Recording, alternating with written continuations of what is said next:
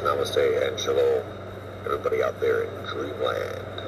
I am the Beyond Top Secret Texan. Join me on my podcast, the Beyond Top Secret Texan podcast, where I explore the outer limits of human abilities, top secret military technologies, the reality of extraterrestrial Earth alliances, secret space wars, advanced cryptozoology, and all subjects of theosophic truth, esotericism, and the occult. Beyond the Top Secret Texan podcast.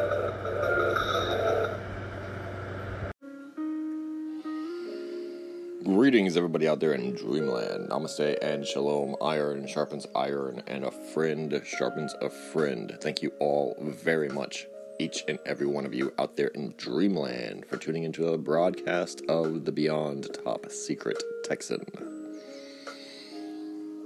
I am the Beyond Top Secret Texan. I am broadcasting to you from the third coast, the coast with the most, the Gulf Coast of Texas. That is right, is my pride and privilege to be saying so. Thank you, listeners, new and old. Whether this is your first episode or whether or not this is going to be your last episode. Thank you for your support and your time that you have paid. Thank you for your likes, your shares, your subscriptions.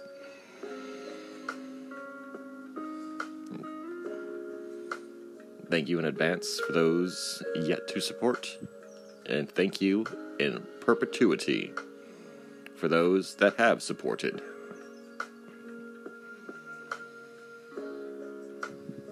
We're going to be jumping into this excellent interview we have scheduled for you. Well, I have scheduled for you, the royal we, but I have scheduled you for you. This is a solo show with a UFO close encounter contactee, CE5 practitioner, as well as UFO witness, native to the coastal bend, just like myself, and we are going to orient our interviews and our experiencers and our creators more towards a Texas local, specifically South Texas, Rio Grande Valley, and Coastal Bend specific native experiencers, researchers, etc. This is going to give me. Uh, no short amount of pride and interest in having been probably the first to feature her. She seems to be a enthusiastic new generation or face of the new generation of UAP UFO investigators growing up with such incredible amounts of evidence being featured on television and across the internet, and with the open mindedness that the 21st century has promised. She goes by Curious Creatures on Twitter, where I first found her videos and her evidence, which includes everything from sketches of her own sightings to actual video the best she could offer with the limited amounts of technology at our disposal as civilians,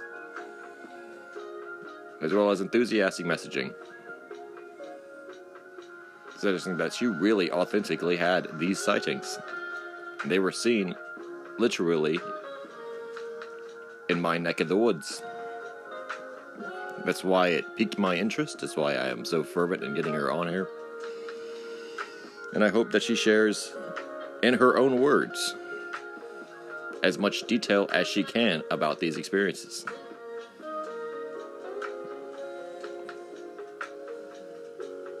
You got the introduction at that. The next time you'll hear my voice will be when we establish connection and we begin the interview with Curious Creature on Twitter. Thank you all very much for listening to the Beyond Top Secret Texan.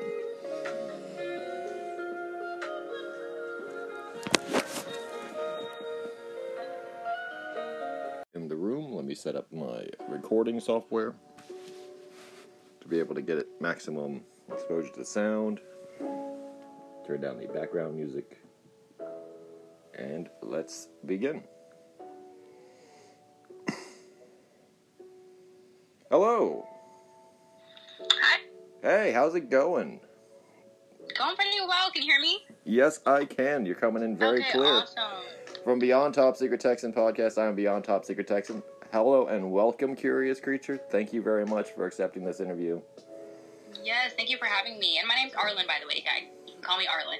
okay, awesome, awesome. So yeah, um, very interested in hearing, you know, in your own words, your your story. Um, we kind of are very casual. We don't have a you know a strict uh, you know questionnaire or anything in front of me. But uh, to start off, um, just introduce yourself in your own words. Yeah, well, hi everyone. I'm Curious Creature on UFO Twitter. Uh, my name's Arlen, and I am from South Texas, or I'm originally from Virginia Beach, Virginia. Um, but yeah, I'm based in South Texas currently, and um, I've let's see, I've been on UFO Twitter for about two years now. Um, I can't remember what introduced me to the topic. It may have been the 60 Minutes um, special on TV, but yeah, I've been interested in ufology for a while, and I've, you know, since joining UFO Twitter, I've actually become an experiencer myself, and um, I'm just so happy to be here to share my experiences with everyone. I mean, I, I came to know you through um, UFO Twitter. Uh, I believe I saw one of your replies on a more famous UFO talking head figure on UFO Twitter, and then Mhm. saw your own page and realized you were a close encounter experiencer and a UFO eyewitness. Yes. And then also was very shocked to see that you were from the Coastal Bend, and um, and literally in my neck of the woods in my backyard, basically, because I'm from Corpus Christi, and you are from a, a near community, very adjacent.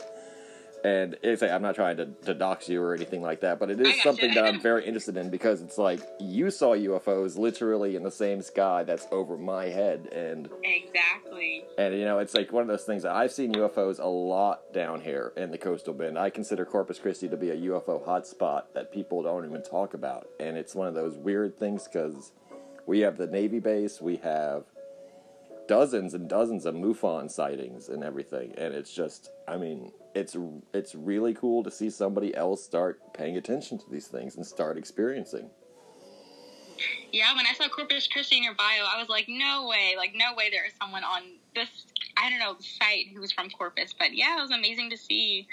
And like you said, we have a lot of Air Force bases, even in Kingsville. Mhm. Um, yeah, definitely a hotspot. It's I even went um, on, I think it was MUFON after our first sighting, and I saw that someone had seen a triangle back here um, in the 70s in the same area. So it was just there's a history here for sure. two two interesting things about the coastal bend that people don't really know about. Um, the one of the first cattle mutilations to ever be reported um, was in the coastal bend, and it happened to Really? yes, it was in Victoria, and uh, the the coastal bend Corpus Christi actually has a reported UFO landing.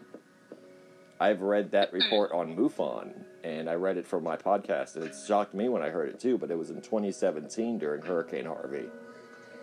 There, somebody actually reported a UFO landing by the river,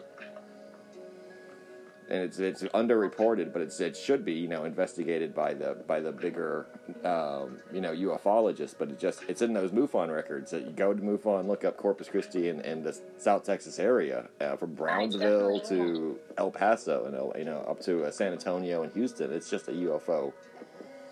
Uh, I mean, it's it's it's like there are thousands of them. You know, thousands of Mhm. sightings.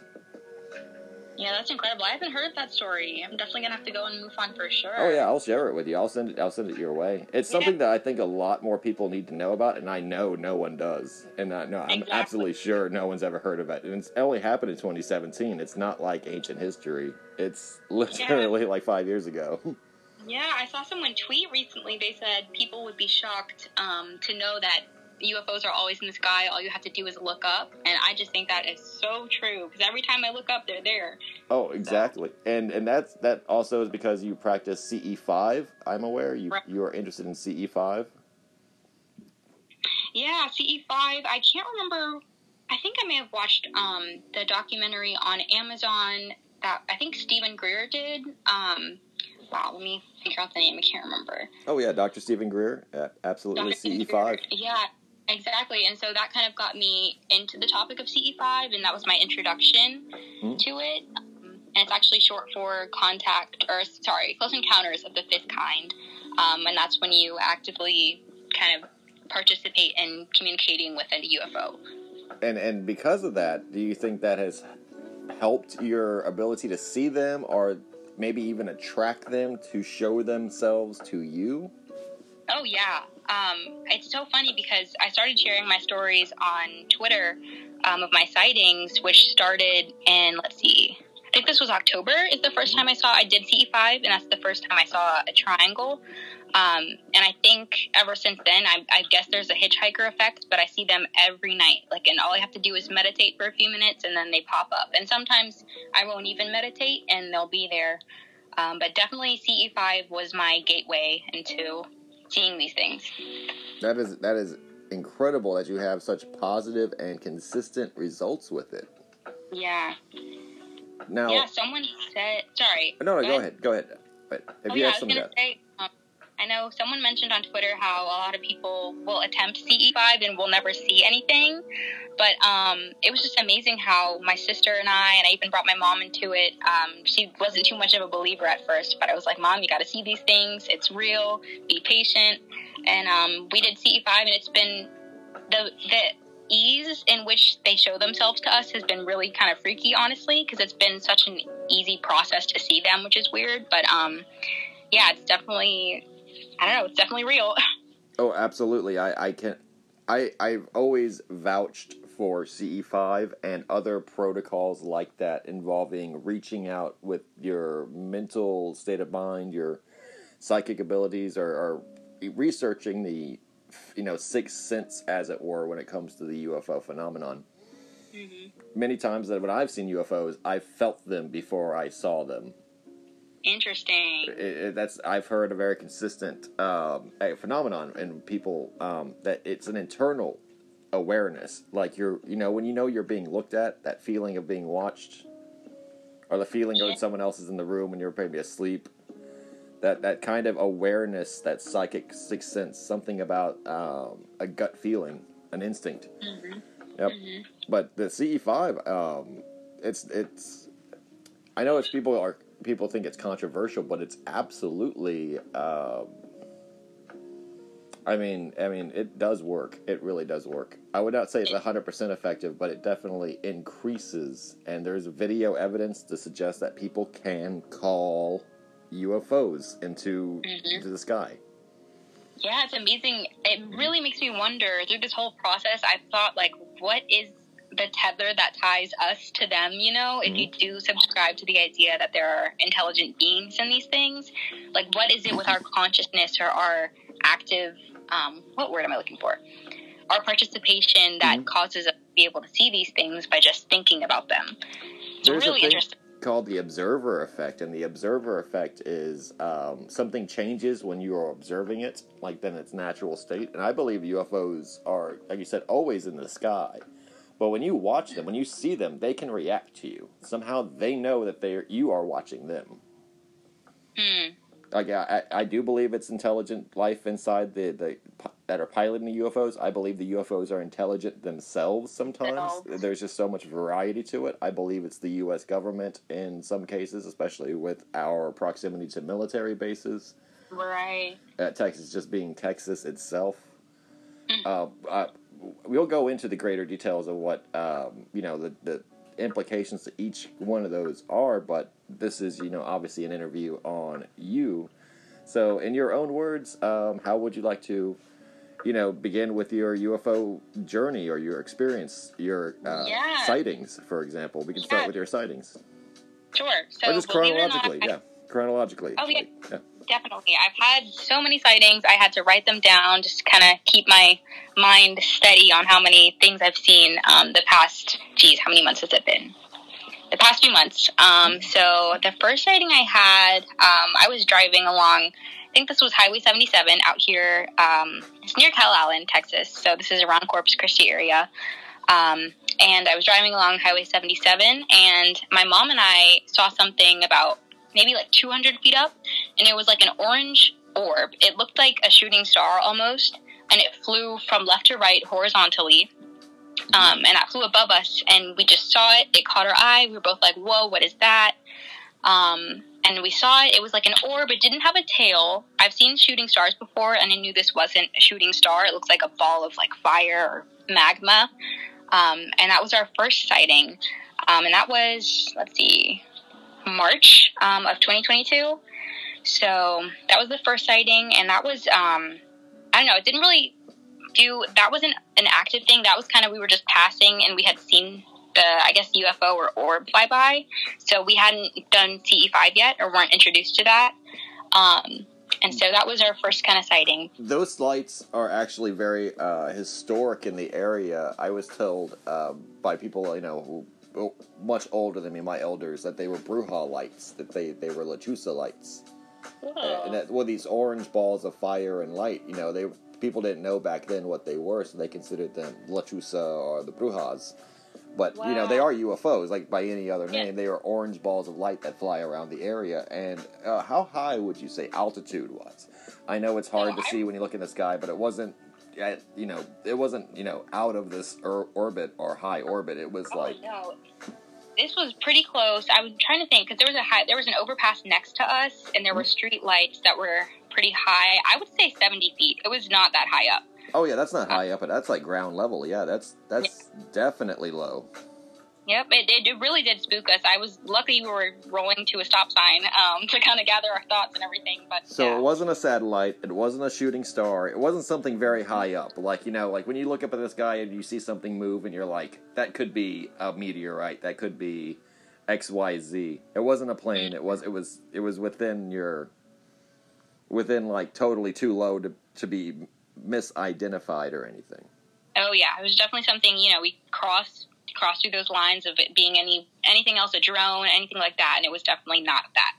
Gotcha. Um, that it was an orb for sure.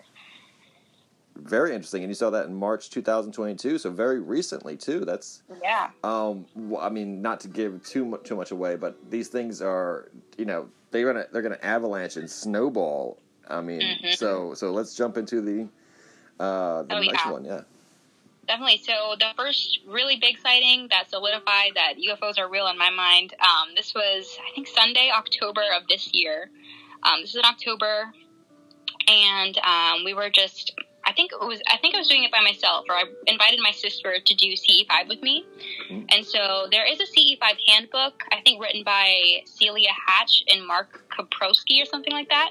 Mhm. Um, they wrote a CE5 handbook on step to step directions on how to do CE5, but I kind of just used the cheat sheet. There's an app for CE5, but I didn't want to pay for it, so I was like, Mhm. let me just, let me just, you know, Oh, no, freestyle. I also would like to say that that I've actually done an episode before on CE5, and um, it's you know by in, by it goes by many names. It's actually called the uh, the, the something protocol, and it was Right. it, it's from the fifties. It's actually a really old uh, way of communicating with uh, get calling the UFOs, and of course people write books and they think it's they invented it and everything, but but just because people do try to you know charge uh, for for the lessons and things like that doesn't mean it doesn't work. exactly. It's not really something you can gatekeep, you know. If Mm-hmm. people know about it, it's definitely accessible. It's yeah, exactly. Like it's it's uh, different names for the same thing, but it's very much uh, like if we can explain CE5 kind of quickly, your process. Mhm. Yeah, so the first thing I usually do, um, I usually just kind of sit down, find a comfortable area. Um, this is, we were on our porch, um, and we are sitting down. Um, I usually kind of meditate for a little bit. And when I say meditate, I just mean calm my body and um, by just deep breathing. And then I'll just kind of relax my muscles in my hands, my feet, my legs. And um, I'll do that for about maybe like 10 minutes until I'm just calm. And then to a certain point, or at a certain point, I'll um, visualize where I am in space, where I am um, in proximity to other homes or to the street. And I'll kind of make a map in my mind of where I am from an aerial view, aerial point of view. Um, and I'll see myself from that aerial point of view and then kind of direct my that location in a sense, that visualization. I'll say um, metaphorically or not metaphorically, but I'll you know like a bird's eye view or like a plane flying yeah, like a overhead. bird's eye view. Yeah. Exactly. And so I'll try to say like if anything if anything is out there and would like to communicate with us um, that has like is of good intent or um, um, we welcome you to show yourselves. And I always say if you have negative intentions, um, you're not welcome here and be about your way. Um, and I just do that for a little bit and I'll sit and meditate and make sure I'm calm. Um, and then after doing the aerial view and showing my location, I just wait and then I just watch the skies. And then it, it takes about an hour to get like a really good sighting. Um, Uh, Yeah, that's that- still yeah, that's still pretty damn good. An hour uh, is, is almost you know that, that's faster than some pizzas when you call them. this is true. This is true. Yeah. So definitely tell us about tell us about this uh, this next sighting. Yeah, so okay, so we were sitting on our porch and then um I like wrote everything down. So my sister and I had been outside for a while. We were watching the skies. We weren't seeing anything, so we were kind of getting discouraged. Um, this is towards like the end of the night. Um, we were maybe maybe started at like maybe seven thirty or eight, around eight o'clock. Um, and so by nine o'clock, nine forty-five, we were just watching the skies, and we saw this really bright orange star and we're like, okay, like that looks interesting, and it was kind of flickering, and so um, we kept our eyes on it, and we were just following this star with our eyes, and it was standing still, and then my sister saw it earlier in the night, and I was like, oh, it's not moving, it's nothing interesting, it's just sitting there, it's not a UFO or anything like that. And so um, a few minutes later, we were getting ready to go inside, and it was like 9:50 p.m. And all of a sudden, that orange star started to move. It started to move up, like headed in a north northern direction. Um, so it started to move, and I wasn't sure if it was moving or not. So I used another star as a point of reference, and I just followed it and followed it. And at one point, that star kind of came in line with the second one, so I knew it was moving. Um, and it was just going up and up. And this was it was about a mile out. It looked like it was a mile away. Completely silent, couldn't hear anything. And it started heading up into the sky, and then at one point we were, we, were, we asked it to come closer to us. Um, and so it started moving closer to us, believe it or not. Um, it listened, and that felt like our first kind of form of communication with this thing. But it started moving closer, and then as it got closer, I started recording with my phone, and I recorded a flashing. It was it started flashing white and red light, and so it almost looks like a plane, um, but it wasn't a plane. And so it started moving closer and closer and closer. And then at one point, it it was about maybe 70, 80 feet in the sky, or almost Wow. 100 feet. Ab- yeah, it was like 100 feet above us, actually, 100 to 200. And it was flying at like five miles an hour, like a walking pace. It flew over our house, and when, we, when it got close, it was a triangle, and we could see like the shadows that it was a small triangle, and it had about six lights in a boomerang shape on its back end. Um, and so it was heading south over our house, and we watched it go by. And in that moment, I wasn't really scared. It almost felt like a spiritual experience, if that, if I can say that. But um, yeah, it was a really calming experience, and we were just so dumbfounded. I stopped recording it because I would just wanted to see it with my own eyes.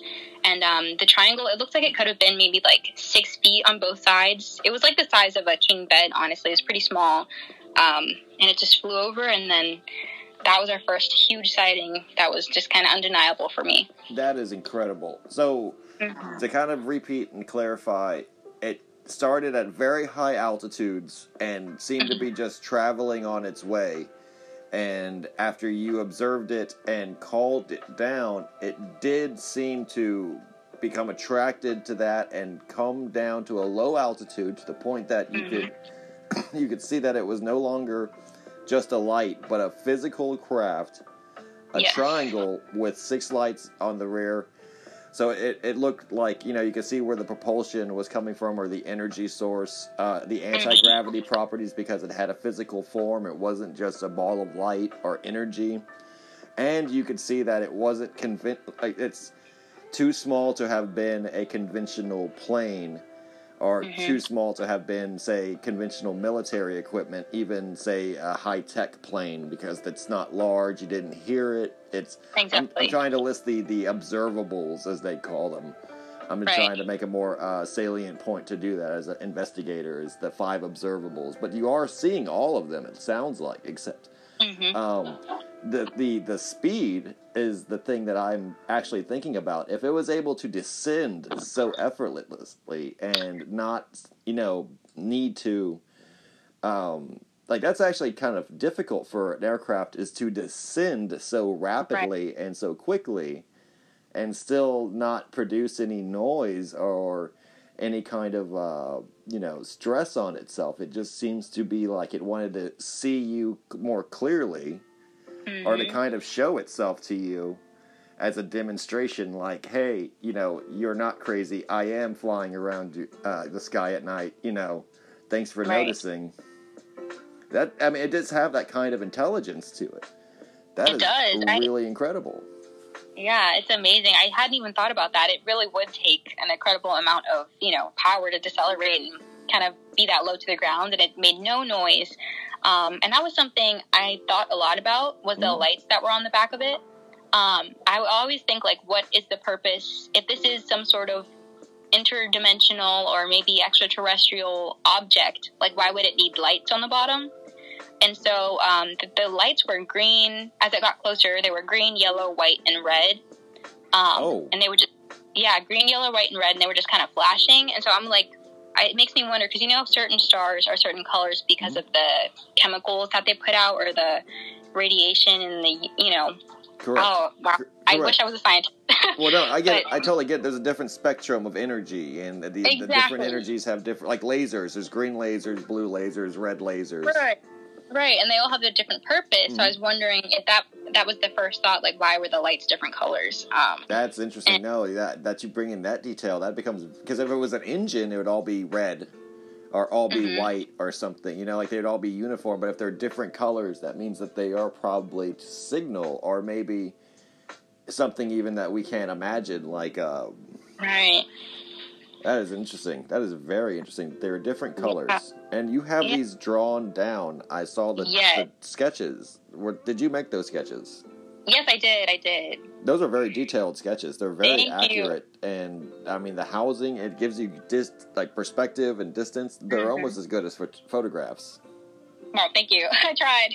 Tried Well, my best. I will share those. I will share those on my Instagram and on my Twitter as well as Yeah, uh, when I advertise and post this episode.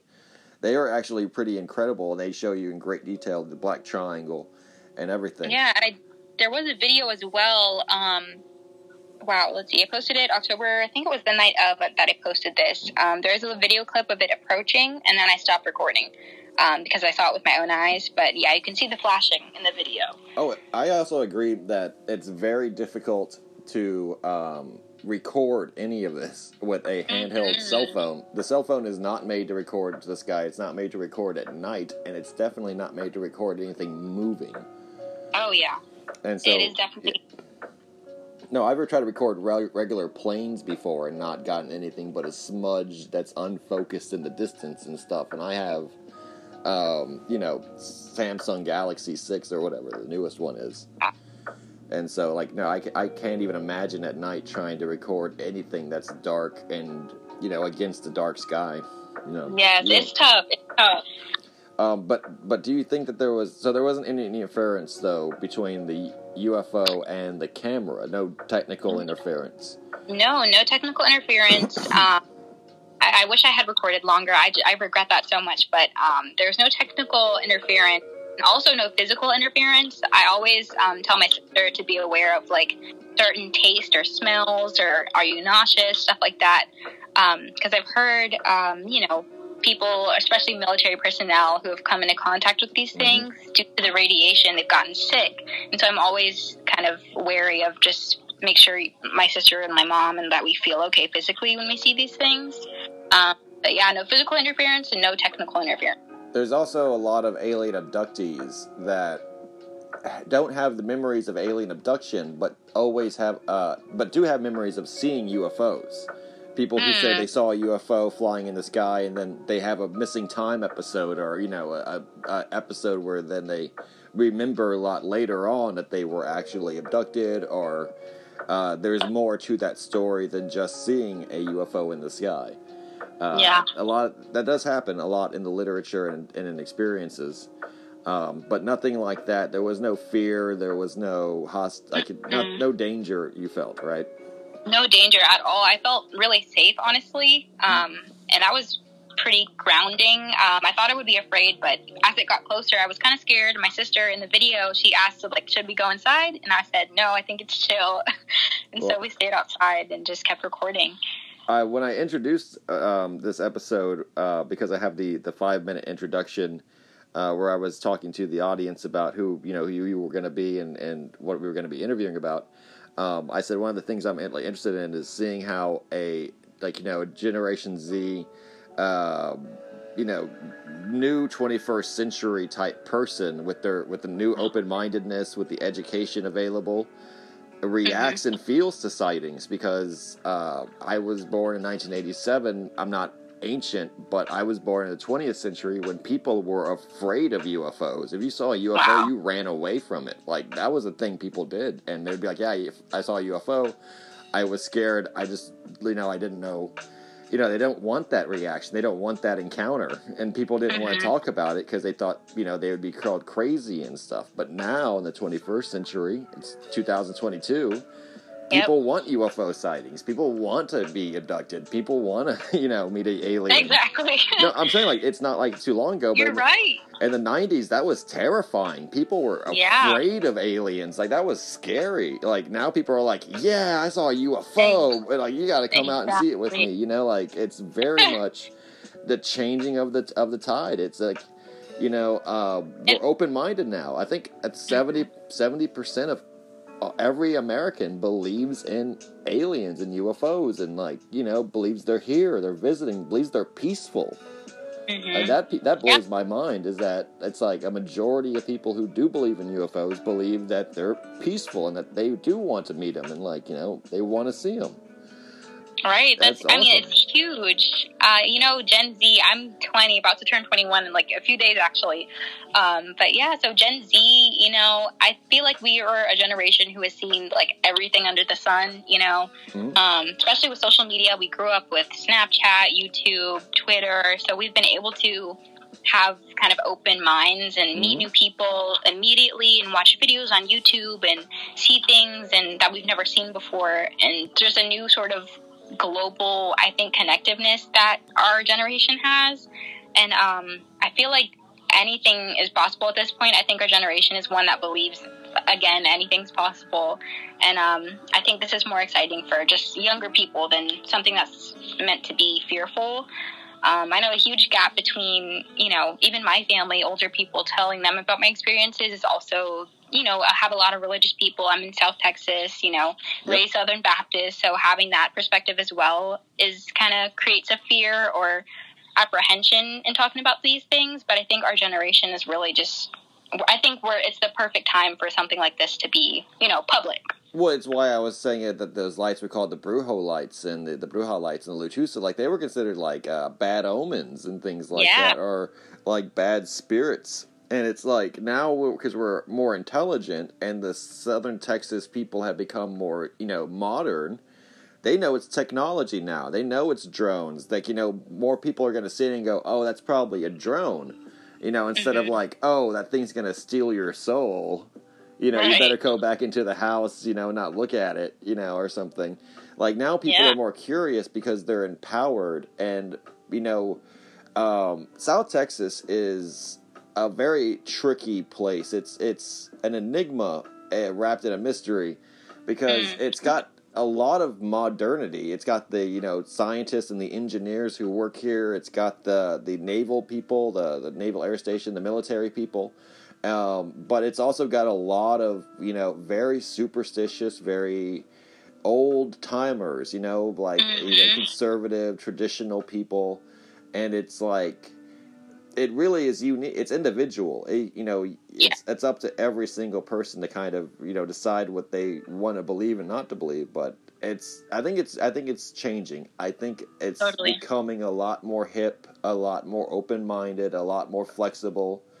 And you can talk about UFOs to people like in your family, not like it used to be, where they thought you were crazy, or Mhm. you know they didn't get it, or they you know they thought you were maybe in you know dealing with things you shouldn't deal with.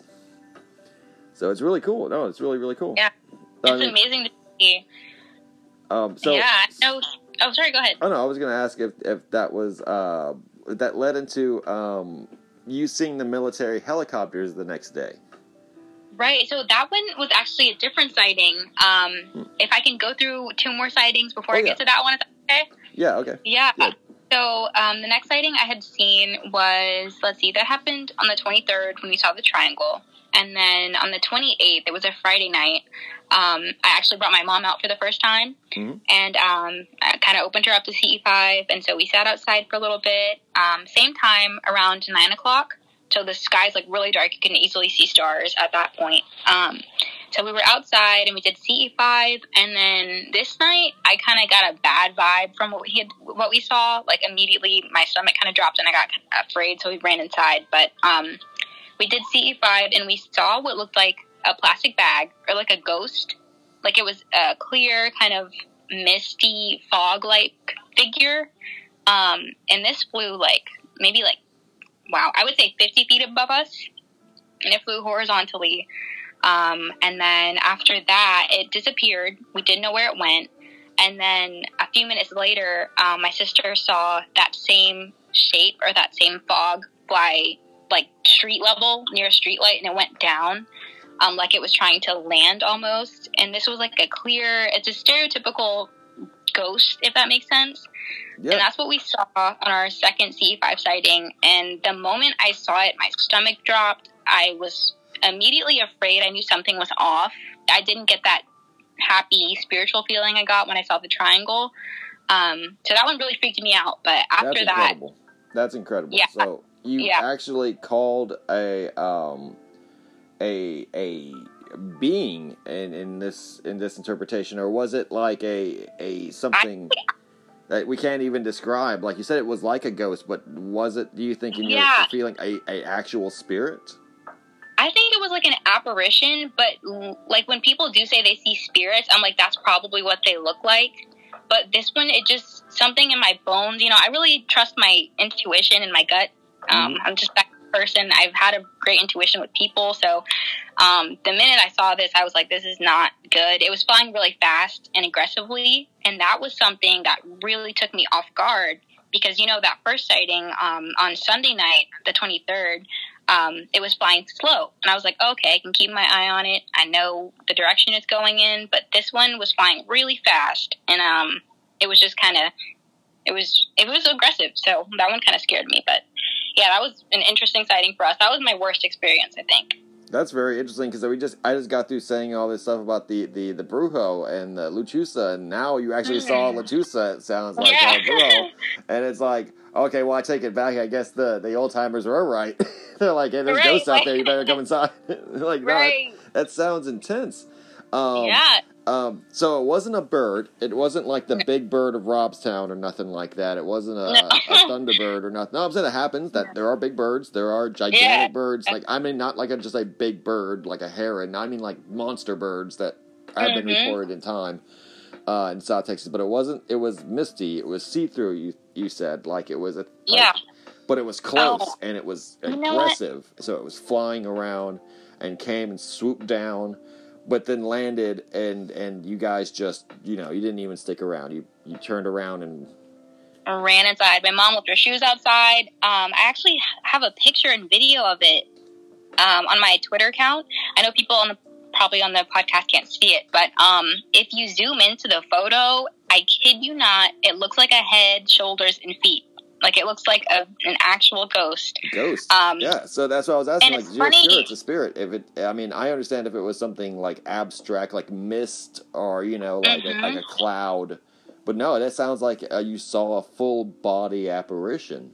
Right, and I enhanced the video, and in person, um, it did look clear. But when I looked back and watched it on video, it almost emitted a light, and so that was interesting to see. Um, the camera picked it up differently than my naked eye, and um, yeah, I enhanced the video, but you can see it like popping in and out. Um, it comes into a like really bright shape, and you can see it clearly, and then it turns into a mist, but you can still follow the mist with your eye, and then it becomes one again. So yeah, that was that was crazy. That is like that's that's intense. That's that's Yeah. that's something that CE five, uh, not necessarily that I even expected because I didn't even know about that one. I was, damn man, that's crazy because the CE five does open up a lot of doors. A lot Yeah. of things happen when you do the CE five. A lot of things like Ouija boards. When you do Right. Ouija boards, a lot can happen, and not just what you expect. Like it's it, you know, it's very powerful in mysterious ways. Very true. Yeah, and it. Oh my gosh, that made me think about Ouija boards, and you know what you do and say really matters when it comes to to talking to the to the other side. You know, Mhm, exactly. Um, There's there's a there there uh, for sure. And um, yeah, after that Like, experience, you I CE five expecting UFOs, and then all of a sudden you get vampires or something, and you're like, Right. it, it just happens. It's, no, I'm saying like it's the beyond. It's that shadow world. It's the, you know the, the underground. yeah, you never know who you invite into the neighborhood. So Exactly, and and it's it's something that you know it's. I can imagine myself being being absolutely terrified because it gets you from the inside that feeling of you know Mhm. fear of, of of absolutely you know like yeah, when people say it looks like you saw a ghost you know that that's absolutely one hundred percent true. Oh yeah, and then um, I know kind of to tra- like talk about this next sighting too. When you talk about that physical fear, um, that was a huge part in this next sighting that we had. Um, if I can, this is kind of a longer experience. If that's okay, if like You have all the time you need. Okay, awesome. So this was again. Uh, let's see. This is November fourth, and it was Saturday at eight thirty. Um, so my mom and sister and I had been sitting out on the porch for like fifty minutes. Um, this was like around 8.40, 8.41 um, to be exact. And um, this happened on a Friday night, and we were just sitting on the porch. And then for two weeks, we had been doing CE5 at this point, so we were pretty, you know, comfortable with our process and found what works for us. Um, and at this point, we were seat, we were like sitting down, and we didn't see anything for like an hour. So we were like, okay, that's it. Let's go back inside. And that seems to be a pattern. Whenever we were about to give up, usually we see craft, which is so weird. They're really cheeky. I would say they're kind of cheeky and like tricksters in a way. hmm Oh, But, I um, agree. we were- I agree. yeah, exactly. We were getting ready to go inside, and oh my god, I'm just like I can't like talk about it because just thinking back to that night was just unreal. Um, but what we we heard what we thought was a crop duster plane, Yeah.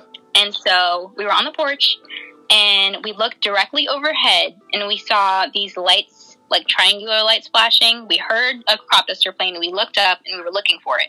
We're like, oh, that sounds way too low to be flying, you know, because we do get crop dusters. Um, I know, I, I think we do have like the, we're kind of close to the airport, so you'll have like training flights come by, and we're like, okay, that's normal. But um, this was flying way, way, way too low. Like this is about 80 feet above the house. And I'm like, that's not normal. So we saw the lights, and then directly to the left of that, what we saw were about, I would say maybe like 80 to almost 100 lights, like craft, flying in formation, and they were in an or they were orbs, like individual orbs, but they were flying in a horseshoe shape. And this is no more than 50 feet above us, and they were flying south, and um, in that same horseshoe shape. And we don't know if it was made up of individual craft or it was one single UFO, and we were just seeing the like navigation lights or something. But that was like the biggest sighting we'd ever had. Um, and we trust me, we booked it inside. My mom left her shoes, she left her purse outside.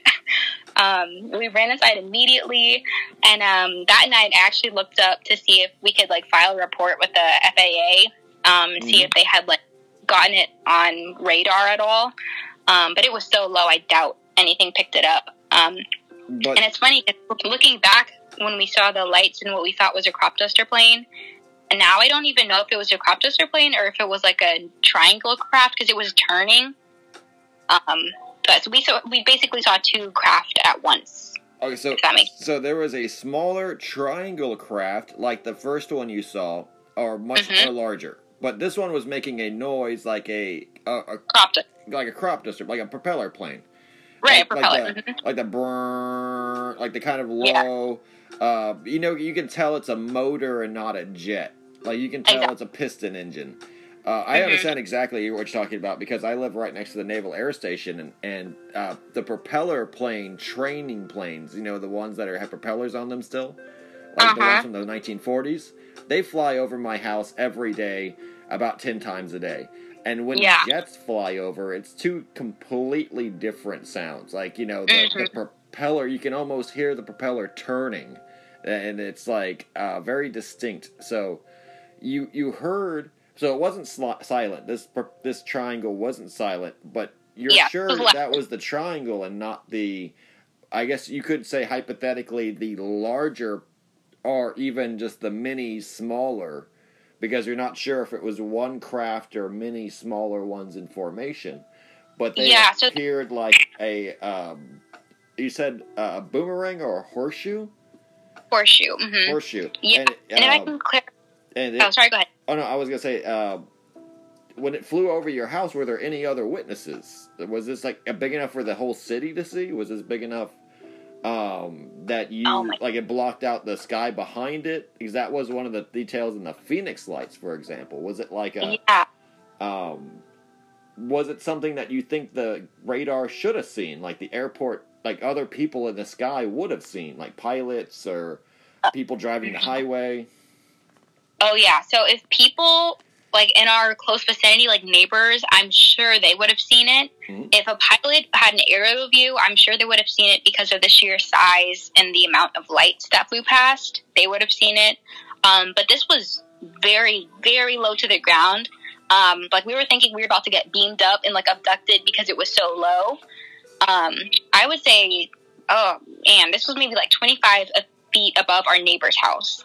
I'm actually Um, looking at the so- illustration you drew of it right now, and Yeah. so so I get it. Like it's so close to the house that be- the house is kind of obstructing it. Like the house is getting in its way. It's not like it's flying, um, you know, hundreds of feet in the air. It's flying Exactly. literally over your house.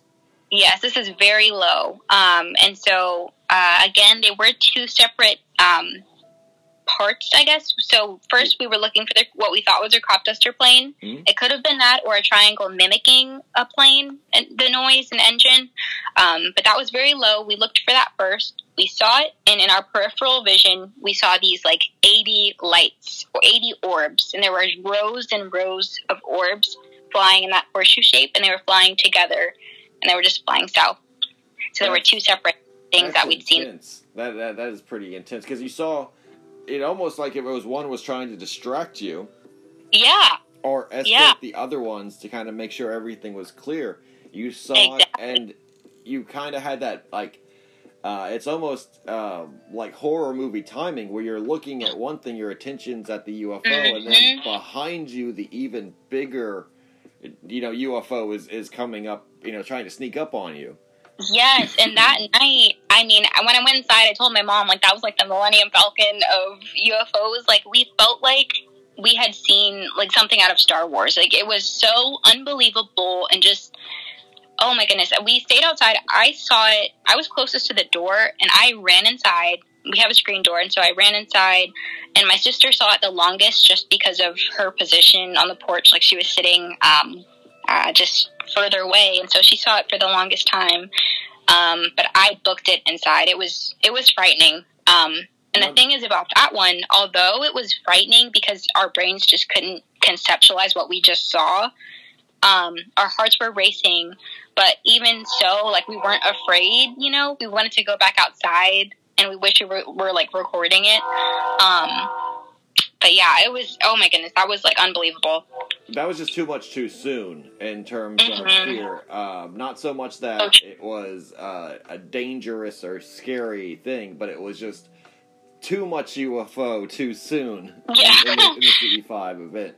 No. Yeah. I've I, I've been there and I totally get it. When you see too much, it's it's you know it's it's mind blowing no matter what. Mhm. But to see eighty orbs, eighty orbs in three rows, all in tight formation, which is not a Yep. a swarm of birds. It's not, um, you know, a meteorite. It's not something that is. If you see one of them, it's Mm-hmm. impressive, but that's handleable. Eighty of them. Now you're outnumbered, and you're seeing a. It's like now you're now you're fleet. seeing it. You're seeing the the you know the the fleet basically the UFO fleet. Yep, we It's call like it the when you see the mothership, you know, it's like you can see a small UFO and, and kind of be cool with it, but if you see a UFO that's like a mile wide, you're like, that's that's too much, you know, like that's too Yeah. that, that's too much UFO. Like I can't, Oh. I can't process all this out. I gotta sit down. No, it was oh, it was unbelievable. And I think I also I, there's so many details that I just I'm remembering now that I'm talking about it. Um, but typically when we do CE5, we'll see a flash like a flashing light first, and the light looks like a shooting star. We see that, and then about 20 minutes in, we'll see an orb in the distance. Um, and then 30 minutes, we'll see like a flashing craft. So they like slow roll you into it. They ease you into something big. Um, and I think it's because they want to drop that fear, like that veil of fear that you might have seeing these things. It's like they have an awareness of your state of mind. Your level, so- like you're, you're, Yeah. you're aware, like you know, like they want to show themselves to you. Like you feel like they do want to show themselves to you. You feel like they do want to be seen. They do. Hmm and the fact they're actually calling you to come see them, like that, with Right. getting that with the noise. Like I know a flying triangle is silent. I've seen one, Mhm. and over the Oso Bay, and Wow. uh, you know, like I've seen. Well, I have my own history of experiences, so nothing you're saying is coming out to at me as crazy or, um, you know, something I haven't personally experienced myself. I have a very similar story with orbs that apexed on New Year's Eve of 2020 when Wow. uh flo- when when basically a fleet of flying orbs flew over all the fireworks that were going on. Um, and it like you know, I felt like the whole city had to have seen these. They flew Wow. right over um, from the bay. They flew over the city, and we were watching the fireworks uh, downtown, and they flew right over them. And there was it was just a chain of orbs, and I was I was like thousands of people just saw these things, and no one reported it. and I, looked, I looked up the news, looked at MUFON. I saw them with my family. We recorded them on a phone. The video that we Really? reco- the video we recorded though was uh, pure black. It didn't record even a single a light in the sky, and Wow. we had seen them with our own eyes, but the your video didn't as pull well. them up. And um, we took photos, and they were in the still photographs. They were in the photographs, the digital photographs from the same phones. They weren't in the videos, though. I have no idea how that worked, and that's when I started also becoming wise to the fact that cell phones are made not to record UFOs. Cell phones are made uh, intentionally unable to record lights in the sky. They can take a good photo from across a room, yeah. They can take a video of your dog, sure, but they can't take something that's you know like you know in a uh, in a skyline over downtown or something. Like they just can't pick up that fine uh, detail. Right. But the human eye, the human eye is actually extremely good at picking up detail in the sky, especially lights. Like, you know, Mhm. think of how weird it is we can see stars. You know, Yeah. like, know, the human eye is, is absolutely made to see lights. And so it's easier to see with your own eyes than it is to record, even on a very, very good camera. Like anyone can see detail and, and actually pick up on speed and see how high it is and make those judgments. Eh, But looking at, you know, even a great video, it becomes kind of like you're watching a blur, you know, move at a fast rate of speed, etc. So it, I totally get you. I totally understand that Yeah. Um, that it's it's sometimes both easier to watch and just experience and then draw it down or relate it later. Um, Yeah.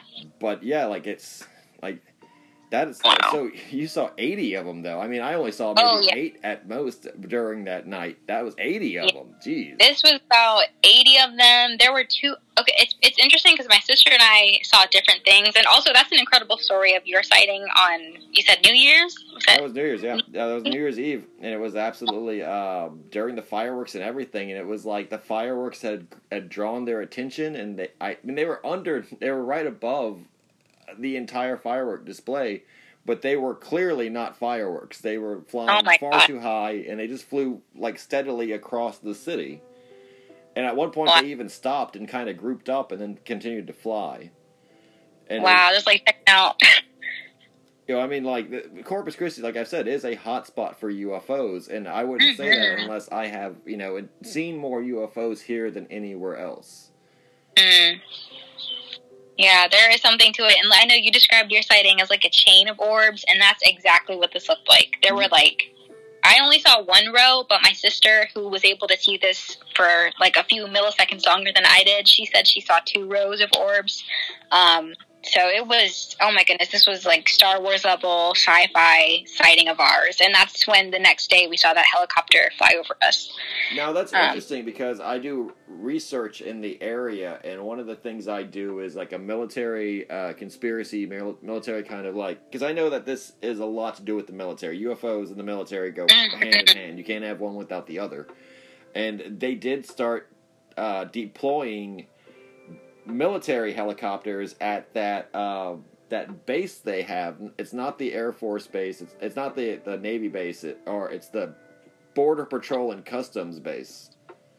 Um, And if you drive out past the airport or around the airport, there's another government facility. I believe it's Uh-huh. between here and Robstown. Like if you're, I think I've seen it. It's it's I think it's right outside of Robstown. Yeah, yeah, yeah. It's this base and it has drones and military helicopters and planes, and they had uh, recently gotten a bunch of uh, uh, basically a whole squadron of military helicopters, like uh, sh- the double rotored Chinooks, Apaches, pretty heavy gear, and it you know quote unquote for the border. But I think we all know that Robstown is nowhere near the border. It's, it's no. not realistic to put them there instead of Brownsville or McAllen or something. You know, like It's- it's very yeah. odd that we have equipment in the area that's like that, and I think it is something to do with UFO bases. I think it has something to do with UFO activity. I think it has a lot to do with that. I think the Navy base, for example, has a lot to uh, do with with um, observing and reporting and like case, containing the UFO phenomenon here, as well as basically being a kind of gateway, a, a airport for UFOs. Yeah. No, I completely agree. And like you said, it was a Chinook that flew over the next day.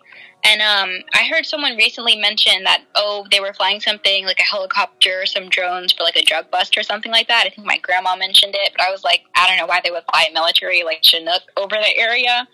Um, but, you know, I don't really believe in coincidences. And that next morning, a Chinook flew. I could see it was coming from the like the airport that like that direction, and it flew over our house and I got it on video because it was just so odd. And I, it felt, I felt the house shake because it was so low. Um, but yeah, that was the morning after we saw the fleet of UFOs. So it just it was just interesting timing. Now, now you didn't have any other kind of uh, harassment or anything, no Men in Black phenomenon, or, or no Men in Black encounters, or uh, maybe Uh, government vehicles uh, hanging out outside your house or anything like that. Nothing. Hopefully, anything like that. No way. Funny you mentioned that. We haven't had any like Men in Black experiences, but but but but um, this was maybe this is after we had done CE five for the first time, and um, you know. It's not the like safest of areas, Robstown, all that much, and so I think we had heard a gunshot or whatever, and so like cops came out, and I guess they were just searching the area, but they were like shining flashlights through all of our windows in this house. This is my great grandmother's house, and uh, they were just like shining windows through, and I was like, oh my god, like what is going on? At first, my sister and I were like, is like are these UFOs coming to beam us up? Like what is this? That isn't Uh, crazy because um, yeah. Well, I mean that, that's not crazy. Like, oh, I, you're crazy, but that is crazy that they would be like flashing lights in your house. Typically, Exactly. they're very discreet if they don't have like a reason to be, unless they were looking for them like in your house. Right, and that was odd, and I was like, why would they look in our house? yeah, why would they come over in your yard and stuff like that? Yeah, and I mean, I understand. I've never, you know, I don't know. It was weird, but I get it because they're doing, I guess, reconnaissance. But I don't even know why they would do it near our house because I didn't even hear that shot really close. To be frank, um, but yeah, that was freaky. Uh, that wasn't really Men in Black. I guess there's a reasoning for that because they heard some activity. But yeah, it was just spooky. I mean, your mind connects the dots with all these things. But never look, yeah. never take it for granted, and never look, pa- never let it go. Like if something like that happens, kind of like write it down so that you, at least you can have it on like writing that. You know, unusual events are all connected, regardless if they make any sense or not. Like the, Yeah. the kind of thing is, this is uh, the truth is stranger than fiction. So even if you, Mhm. even if you can't make sense of it yourself, like why would the police know I did this? Uh, Right. Exactly. Why would the police know you did this? exactly. Like why would the Right. police know that a UFO came down? Is because I think actually, in my own uh, theory, is that the Men in Black are evolving, and it's not just guys who wear black suits. It's like cops who wear all black, and like I don't know if you've ever seen like a black cop car, uh, the black SUVs with like the you know cop insignia, like no, I haven't. like well, I just think it's like the 21st century. They look like 21st century police officers. They like I've, you know, like I don't know. Sometimes you just start thinking thoughts like that. Like anyone can buy a police uniform. anyone Mm. can act like a cop. uh, Like you know, Yeah, and that's kind of the perfect disguise. I hear you. Because in Texas, you know, what I'm saying like anyone can just wear a police uniform and black sunglasses, and it's you know black on black, and that's a man in black, and you're like, oh, oh, you're telling me I didn't get pulled over by a real cop? Someone just kind of like wanted to search my car or something, like you know, Yeah. there's no way for you to say no or stop them. Right. Yeah, that that's just you know that's really eerie uh, that you said that they were shining lights, and that's that's pretty crazy. I mean, that's that's Yeah, pretty- I had never had that happen in my lifetime, not anywhere. So that was interesting. Um, but yeah, that was a kind of interesting experience. But yeah, then the helicopter like flew over the house the next day uh, after our first sighting. So Hmm. yeah, it was. I don't know. It was interesting. So um, this wasn't the last sighting you had though. Yeah, makes you wonder. All right, so yeah, we're back online now and everything. Thank you for uh, that brief intervention. But uh, so, how many sightings are we uh, left on the calendar then? Because if th- we've got through the eighty orbs and the military helicopter sighting, All right. so how Yeah. So I guess. how are you going to follow this? again? What was the next one? The next one. Yeah. that- Sorry to interrupt. Sorry to interrupt. Um. no, no, no problem. Yeah. So there was one more sighting that was like uh, that I saw. This was on campus actually. Um, I was at school, and um, this was let's see. I was outside of I think it was like a Mexican restaurant. I can't remember the name of it, um, but I was outside of a Mexican restaurant, and um, I saw something kind of behind the tree line. I saw some lights. Um, and they were like orange, red, white, green. And so I kind of followed it with my eye. I was like, that looks funny. So I looked behind the tree, and this was this this tree was pretty close to me, but this was something about maybe like 35 feet in the air. And um, I looked at it, and then as soon as I made eye contact with like whatever I was looking for, the lights, it flew around the tree, like made a curve around, and made a beeline for me, and just hovered. And it looked like a dreidel. Um, this craft, I didn't mention it on Twitter because I feel like if I didn't get a video of it, I just shouldn't share it. But um, it was a dreidel shape, and it had red, white, and I think green lights all around it. And it was like spinning. Um, but that was the closest a craft has ever come to me, and it was like tw- 35 feet in the air. It was really small. Um, didn't make any noise. Um, it wasn't a drone. Um, yeah, that was that was weird. That was freaky, but yeah, that was my like last sighting when I saw like an actual craft. That is that is fucking that is far out. So so to repeat, you're you just got out of class, you get to a Mexican restaurant, parking lot, you look over to the tree line. In the tree line there is a light. A, a from what you see a glinting light and you kind of become curious and as you draw closer to the light as you watch it you know give it time and your attention it moves around the tree Mm-hmm.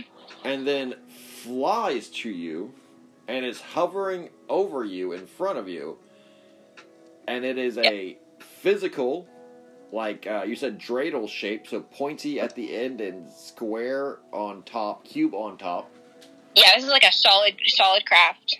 with red with green lights I wrote down red, green, and orange lights. red green yeah. and orange like you saw the triangle had red and green and orange Mm-hmm. So mm-hmm. I'm trying to make a connection with that. That's why I saw. That's Yeah. where my mind immediately went when I when I was thinking. So this is like a connection where they're communicating this red, green, and orange light color, but Yep. this time it was a another small craft, even smaller. Mm-hmm. Um, I've never seen this shape. and and you you are not. Uh, this is daytime. This is daytime. You're No, not. no, no. I'm sorry. This is nighttime. Oh, this is nighttime. I was gonna say you're Yeah, you're not. This is uh, nine forty-five. You're not Yeah. like uh, at home. You're not at a point where this could be confused for anything, or you could be possibly, you know, maybe even. Um, I don't even. So, so there's no no way this is in public or semi public. You know, absolutely. Yep. You didn't prepare for this. You were just on your way throughout your day, and all of a sudden, wham! It's there. It. Do you think it was following you? Do you think that it was? I think Um, there. I'm so sorry to interrupt. I'm sorry. No, no, no. I have go a ahead. habit of that. Exactly. I'm just trying to put in words like my questions that I'm like now immediately like because I didn't know about this one.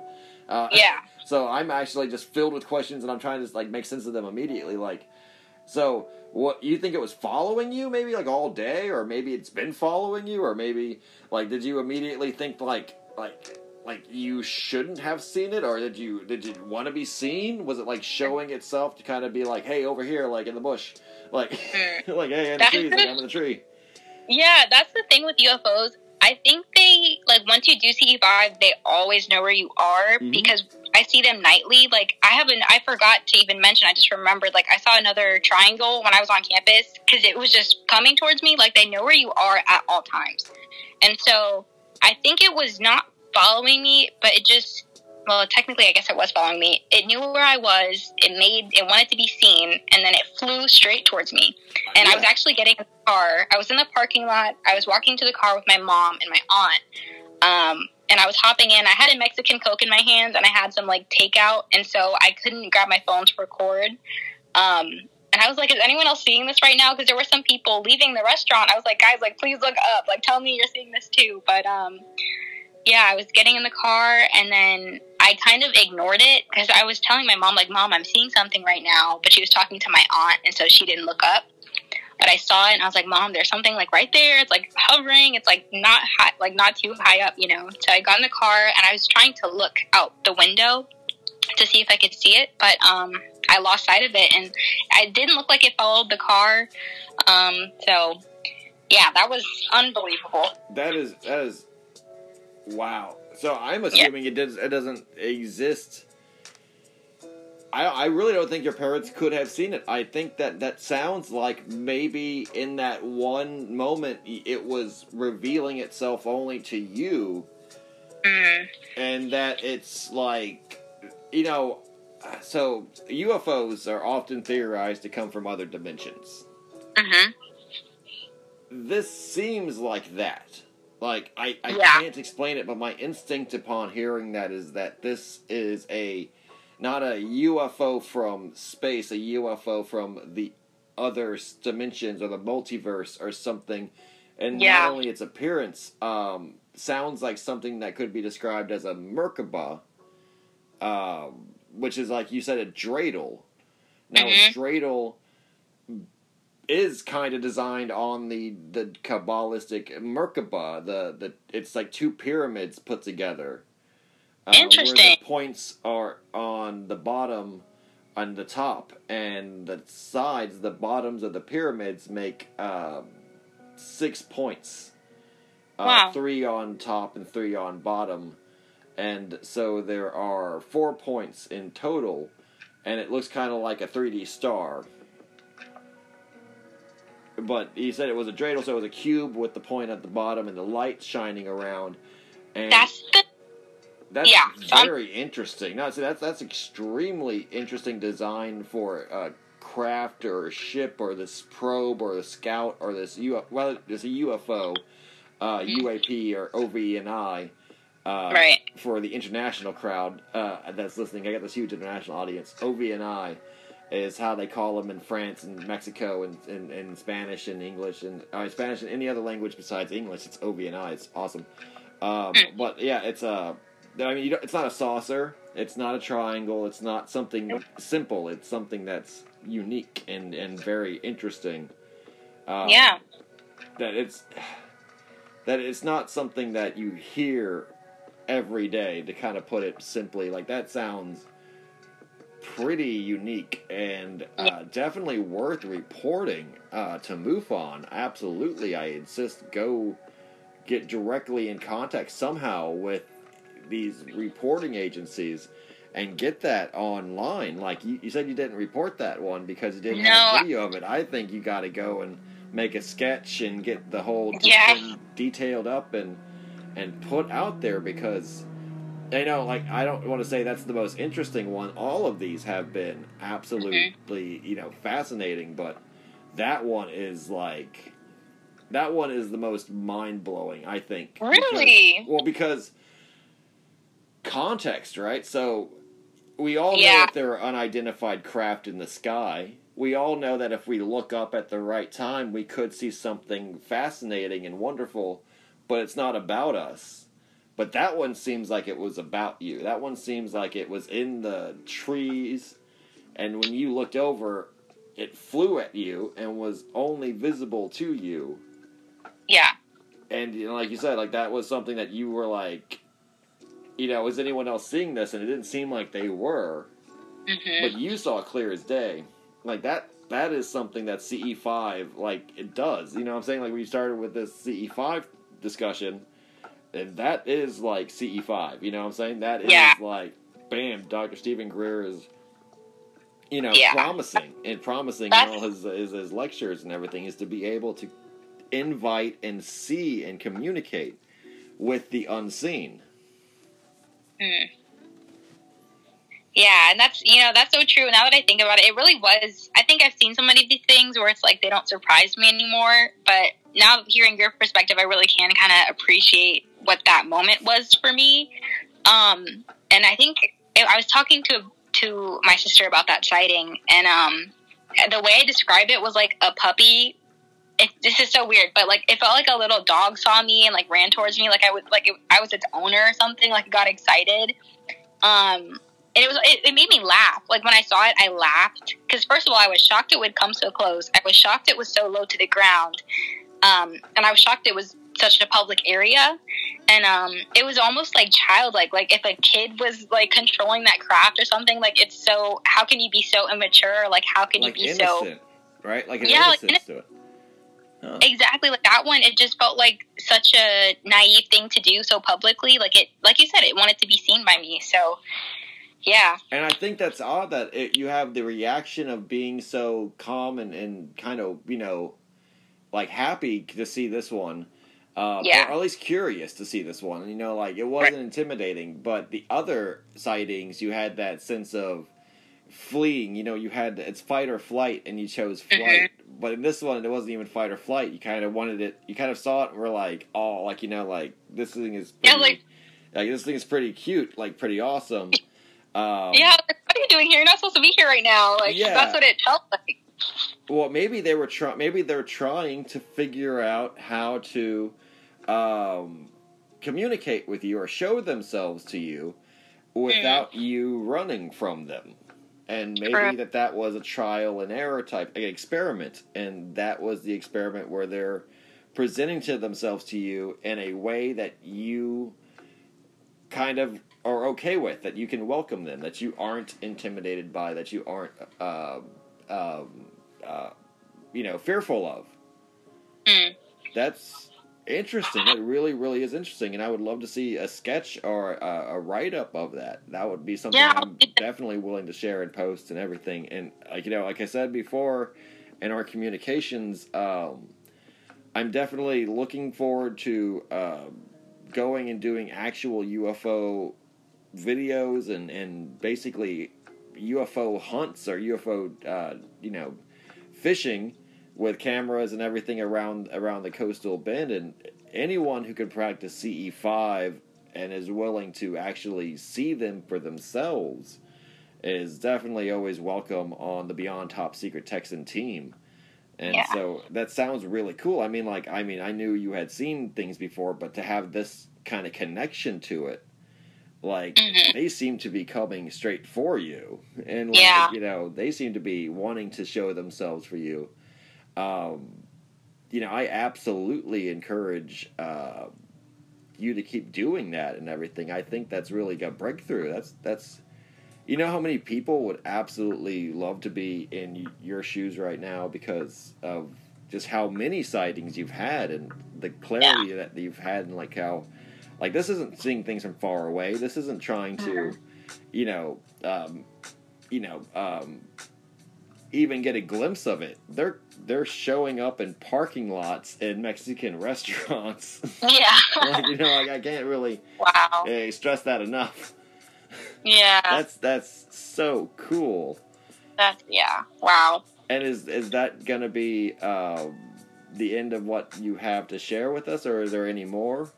Um, yeah, I was just gonna talk about that was the last sighting I have to share, but I was just gonna talk about kind of the my immediate reaction to these things and like the physical because there is a toll it takes on your body. Um, you know, I've been able to meet so many experiencers on Twitter, and I've met a lot of people who say they've gotten sick after seeing these things. Um, one person I um, met, he said his heart stopped the next day.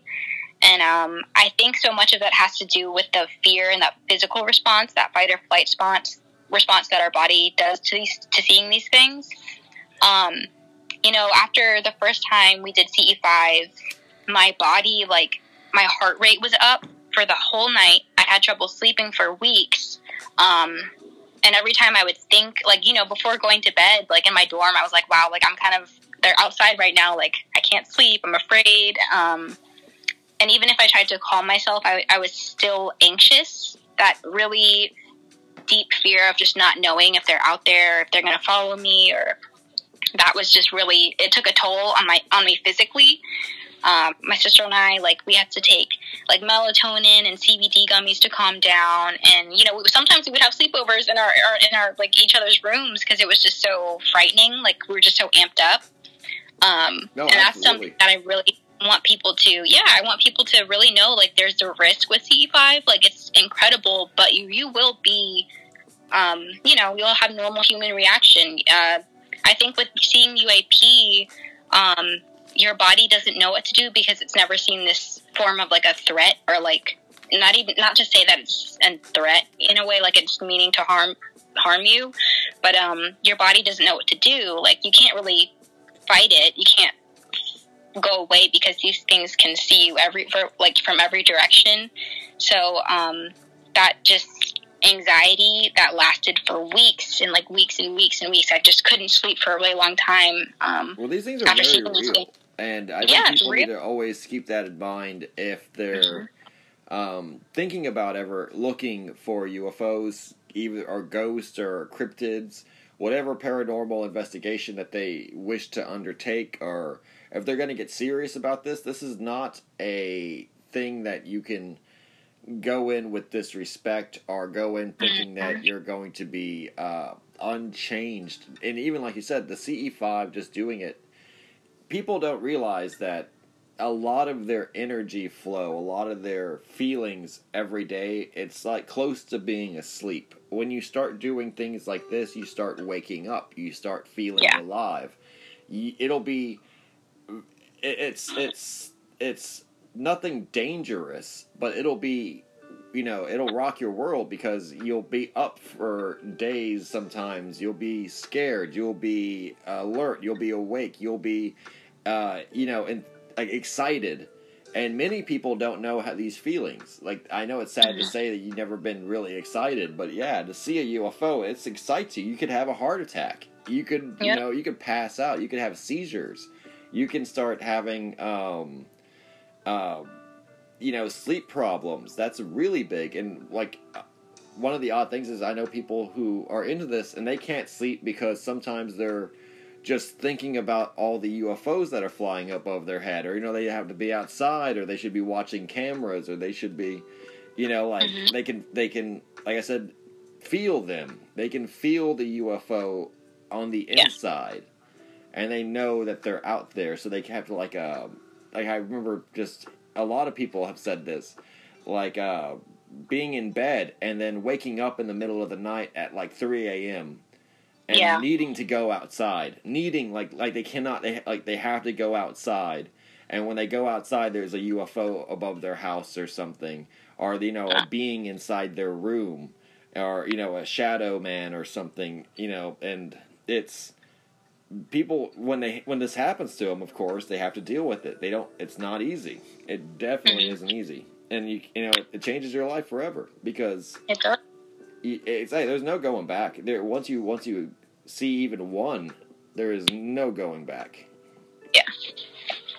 Oh yeah. and so far you've seen in one year uh, enough to realize that a we're not alone b Mhm. um, you know, it's not something that's, uh, you know, it's not. It, there's one thing to say UFOs are real, but you're never going to see one, or they don't really care. You know, they're not going to come get you. They don't know who you are. Now you Yeah. know they you know who you are because they've been over your house, and Yeah. you made contact with them. And I can call that- them whenever. yeah, you've seen them come specifically straight to you, and I can only imagine that. You know, I don't want to say this to jinx you or anything. That hmm they could be an abduction or a close encounter of the of the third or fourth kind. Uh, Yeah.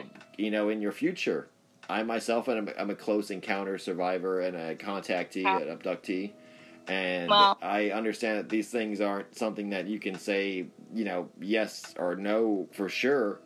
But I believe Mm. it happens to a lot more people than ever are willing to talk about it or even themselves know. I think it's just dreams and things that they experience. But it sounds Yeah. like I don't want to jinx you or anything. I don't want to say anything like it's, it's like you know. But it sounds like Yeah. you know they they might be uh, a date between you and uh, some ET in the future.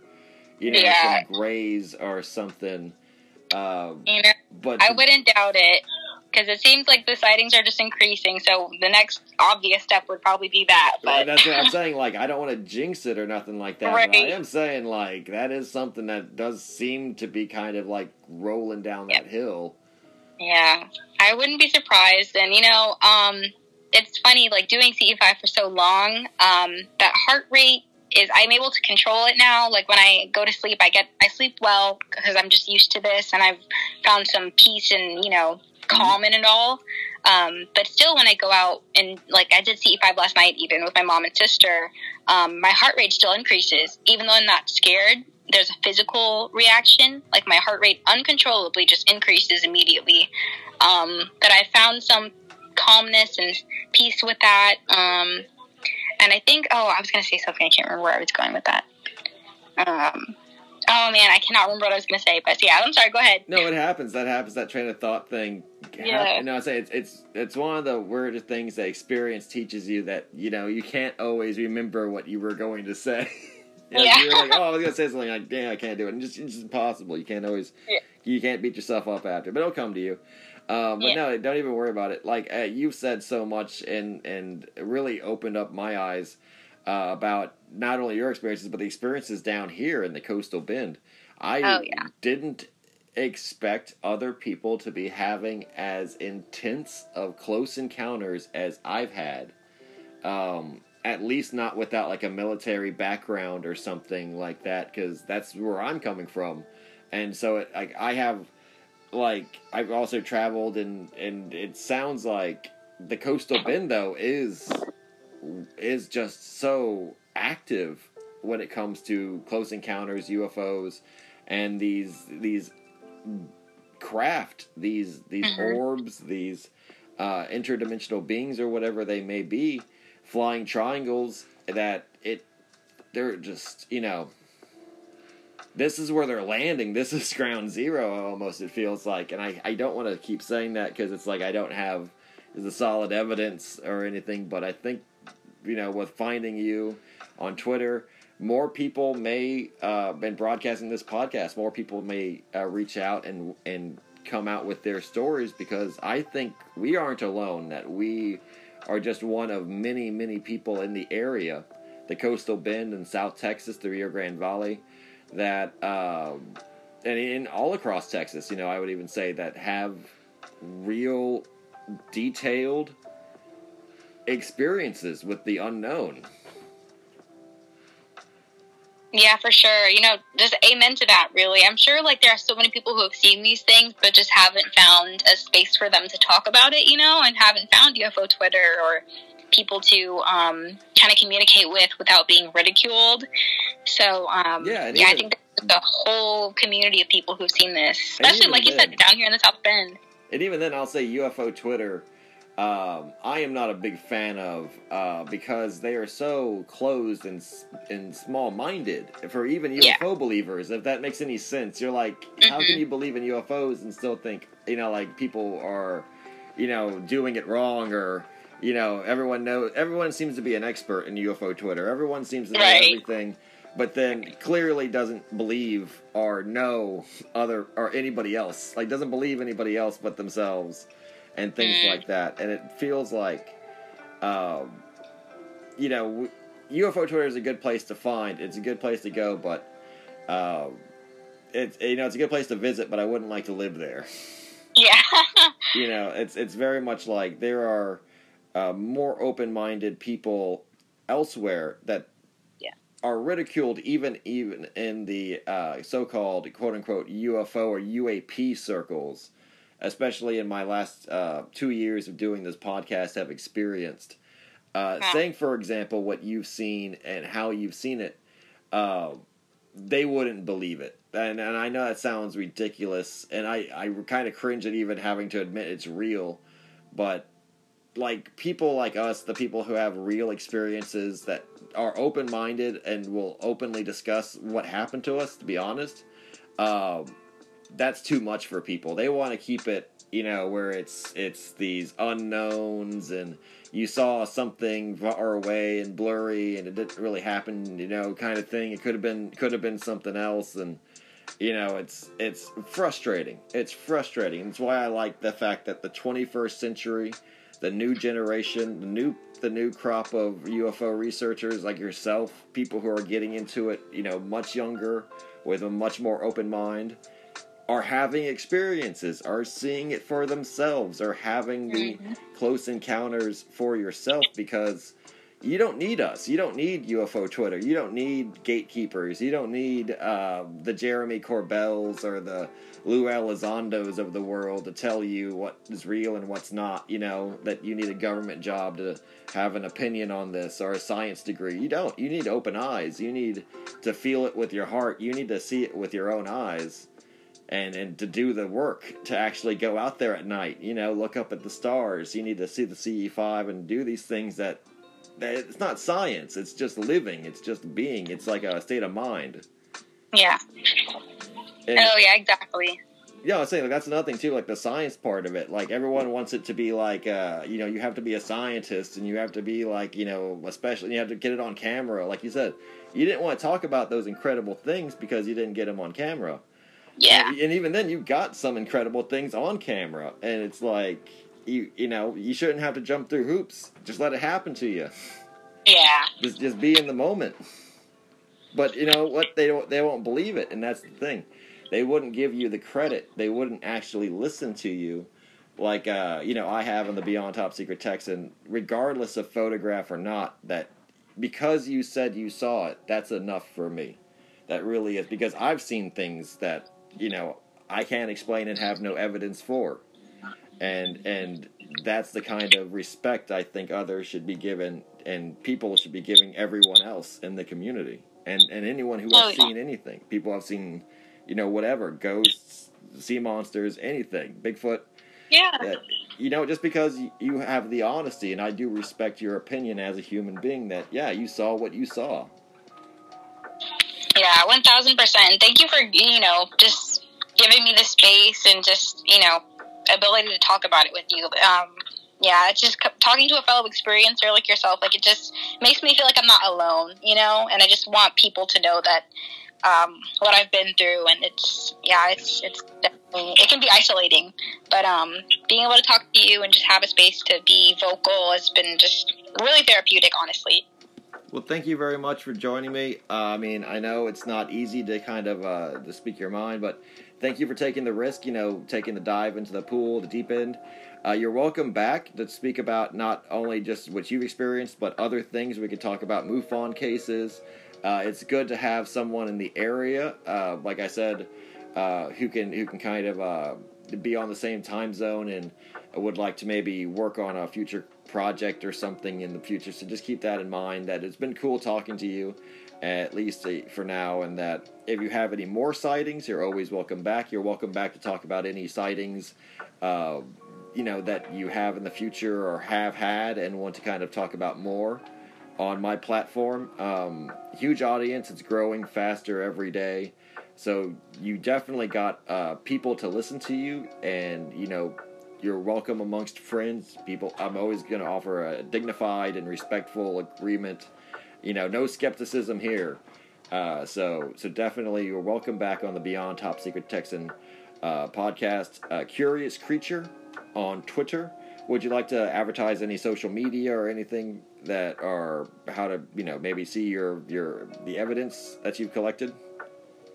Oh yeah. So, um, well, th- thank you so much for having me. Like, I would love to come back and even hear your experiences, like in depth. Um, I'd love to hear your story, and um, I'd love to meet up in person. Honestly, like we could definitely meet up at some point, or that'd be super cool. Um, connect. But yeah, so you can find my Twitter. Um, my tag is Curious Creature, and that's C U R I O U S creature spelled C R E and then four T U R E. And Curious Creature, that's my Twitter account. Um, I have all my videos posted there of my sightings. Um, I have one pinned to my page of when I drew what I saw um, during that fleet. Um, but yeah, I'm on Twitter regularly. Um, my DMs are open if anyone wants to contact me about their experiences or anything like that. But um, yeah, I'm just thank you for having me. No problem. Thank you for uh, you know joining me as a special guest. Thank you. You know you, you know. Um, I absolutely am appreciative of the opportunity to get to hear it from in your own words, uh, your amazing experiences and close encounters. Thank you very much for those listening at home. Being the Beyond Top Secret Texan, Namaste and Shalom. Iron sharpens iron, a friend sharpens a friend. Thank you, each and every one of you out there in Dreamland. Follow me on Linktree slash Beyond Top Secret Texan for all my uh, social media links, etc., web activity, as well as the web page for the podcast. And you know, go ahead and rate, give a like, follow, and subscribe, and share to whatever you would like, or the podcast episodes themselves, podcast channel itself. Uh, go ahead and rate me on Spotify. Exactly, we'd love to have your uh, you know input, your opinion, and it definitely does wonders for the channel to help it grow. So thank you all very much out there in Dreamland. Peace out. God bless you and your families. Thank you very much, Curious Creature. Thank you. Awesome.